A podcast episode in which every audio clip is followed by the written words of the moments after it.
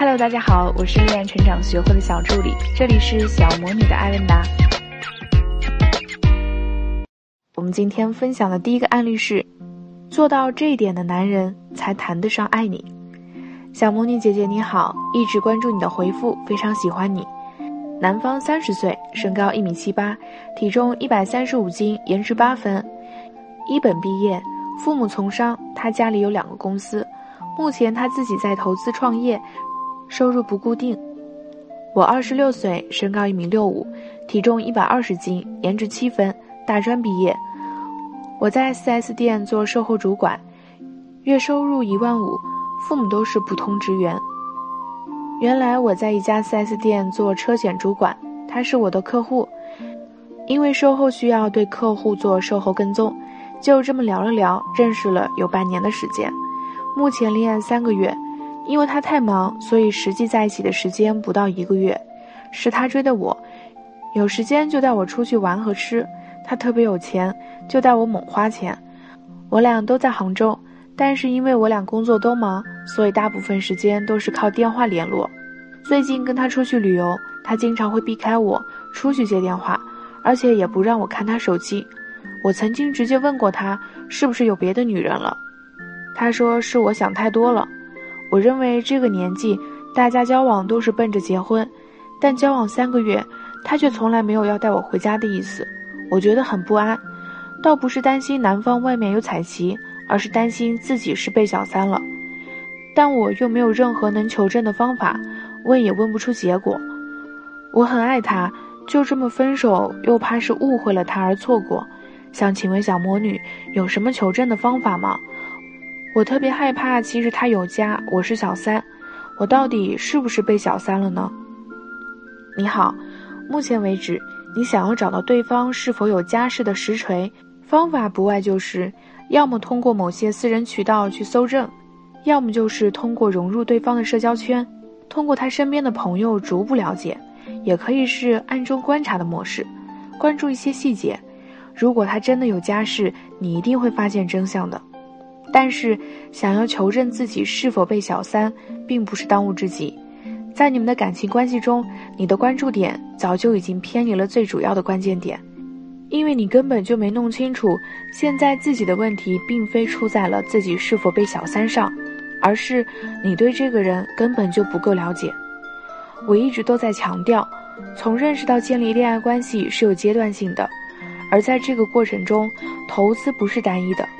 而是多个维度的，我们可以把这个过程做一个不算太恰当的比喻，就如同游戏，玩家只有通过不断投入自己的时间，全神贯注地投入游戏，有时候还要充钱去打怪，去搜集道具，才能获得快感，这款游戏才能让人着迷，欲罢不能。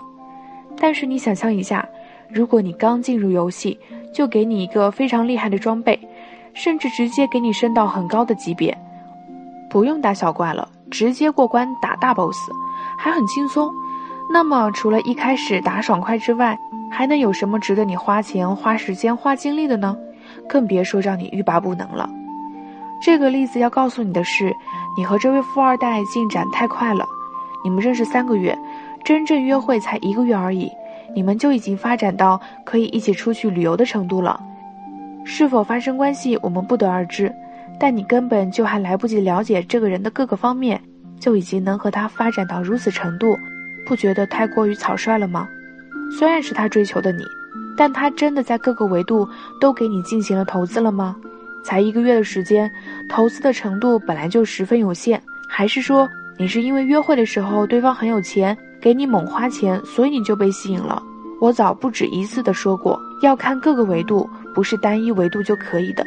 他作为一个有钱人，给你花钱，说不定对他来说只是九牛一毛，只有你觉得这种程度是猛花钱而已。或许在他的观念中，花钱能够解决的事情简直不算事儿。当然，这可以视作金钱维度的投资。那么其他方面，你考察过、观察过了吗？如果没有，你就不能草率地和他确立关系，更别说和他出去旅游了。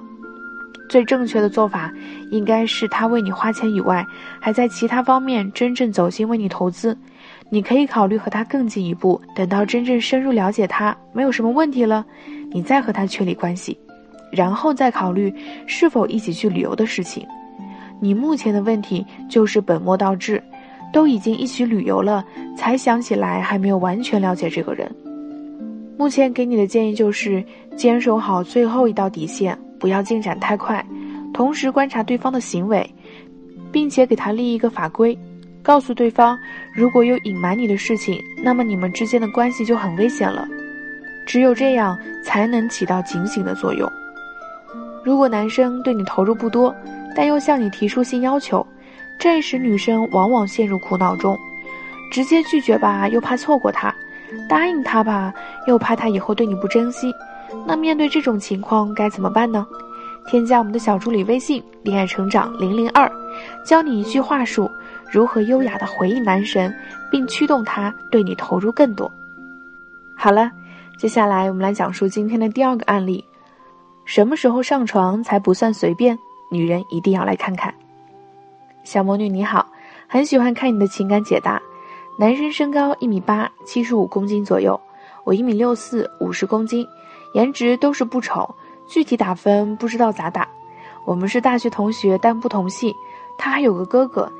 家里条件很一般，我父母是普通的政府职员，一直希望我工作稳定一点，不要离家太远。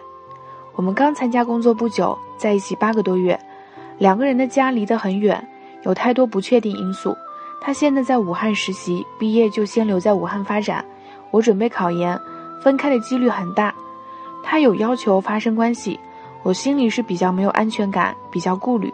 想问一下小魔女老师，我们该不该发生关系呢？你好，关于发生关系这件事儿，只要你们确定是从认识到建立恋爱关系，整个过程的每个步骤都没有问题，对方追求并给予了足量的投资，你接受追求、接受投资，并且有积极的回应，最终双方认可了对方的男女朋友身份，是正常的情侣了，甚至都见过双方亲友了，就没有该与不该的说法。只要你们情到浓时。建立恋爱关系以后的任何时刻都可以发生，当然，在还没有建立恋爱关系或者投资程度不深的，另当别论。所以，是否发生关系这一点，应该由你根据对方的投入程度和恋爱阶段来拿主意。但是，针对你的情况，还是有一些问题应该说清楚。我们暂且不论你们现在面临的所有现实问题，无论是他在武汉也好，不在武汉也好。你是否考研？两家的距离是否比较远？这些通通都不需要考虑，因为你必须明白一件事，那就是发生关系这件事情本身就是你情我愿的，不能违背任何一方的意愿，只有你自己的感受才是最重要的。简单来说，你们建立了关系并在一起互动，男方对你四个维度的投入也足量，双方情绪已经到达了某个点，只要对方愿意，你也愿意，顺其自然的发生。并不会有什么问题啦。当然了，做好足够的安全措施是非常重要的。但是，哪怕你们是男女朋友，在某些时刻，对方有这样的要求，我也很明白。很多女生在面对发生性关系前会心存顾忌，这种顾忌啊，不是出于刻意的考验，不是为了故意拖长时间，想让对方更珍惜自己而吊着对方。这种顾虑是出于保护自己，并且为了未来考虑。且情绪也并没有进入状态。如果你还有所顾虑，你完全可以不发生关系，这完全说得过去。你现在需要做的事情，并不是征求任何一个人的意见，而是回想你们的互动情况以及对方的投入程度，听从自己的感受。